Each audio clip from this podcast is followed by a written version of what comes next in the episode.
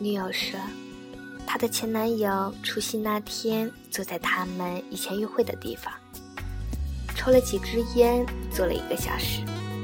他问我，感动吗？我说不感动。不要告诉我这个男生向你求过婚，只是你没答应。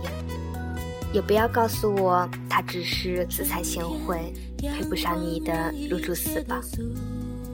男生不像女生主动成熟，哪怕他再愚钝，在真正的爱情面前都充满攻击性。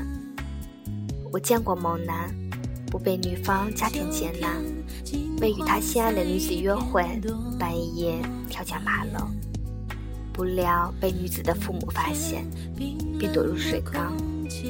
寒冬腊月，几乎冻死，终于感动老人。我遇见过猛男，地位卑贱，被视为与女友不对等，为不使爱人受委屈，与女友约定两年之期。两年后，果然衣锦还乡，享受别墅，抱得美人归。真正爱你的男生一定是这样的，或者精神强大，或者物质强大。你被感动或者打动，然后心甘情愿与这个男生白头偕老。而如果他既做不到前者，又做不到后者，那么相信我，他只是不够爱你。他对自己没有信心，不知道能否给你幸福。他对你没有信心。不知道你能否永伴他成婚？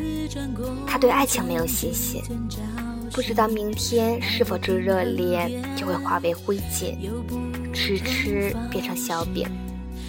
他想来想去，还是守着这平淡的日月比较安全，还是找一个不需要他耗费精力的人比较安全，还是没有承诺、没有压力，走一步看一步比较安全。而这一切，还是因为，只是因为，他不够爱你，所以，你的前男友为你从十七岁等到二十几岁，我不敢等。你久未联系的前前男友，隔山隔水打听到你的电话，称他虽已有妻有女，但随时愿意为你离婚，我同样不敢等。我们所在的世界没有王母，你不是牛郎，我也不是织女。你若真对我此生如此，当初我未嫁，你未娶，你干什么去了？你的幸福啊，和我一样吗？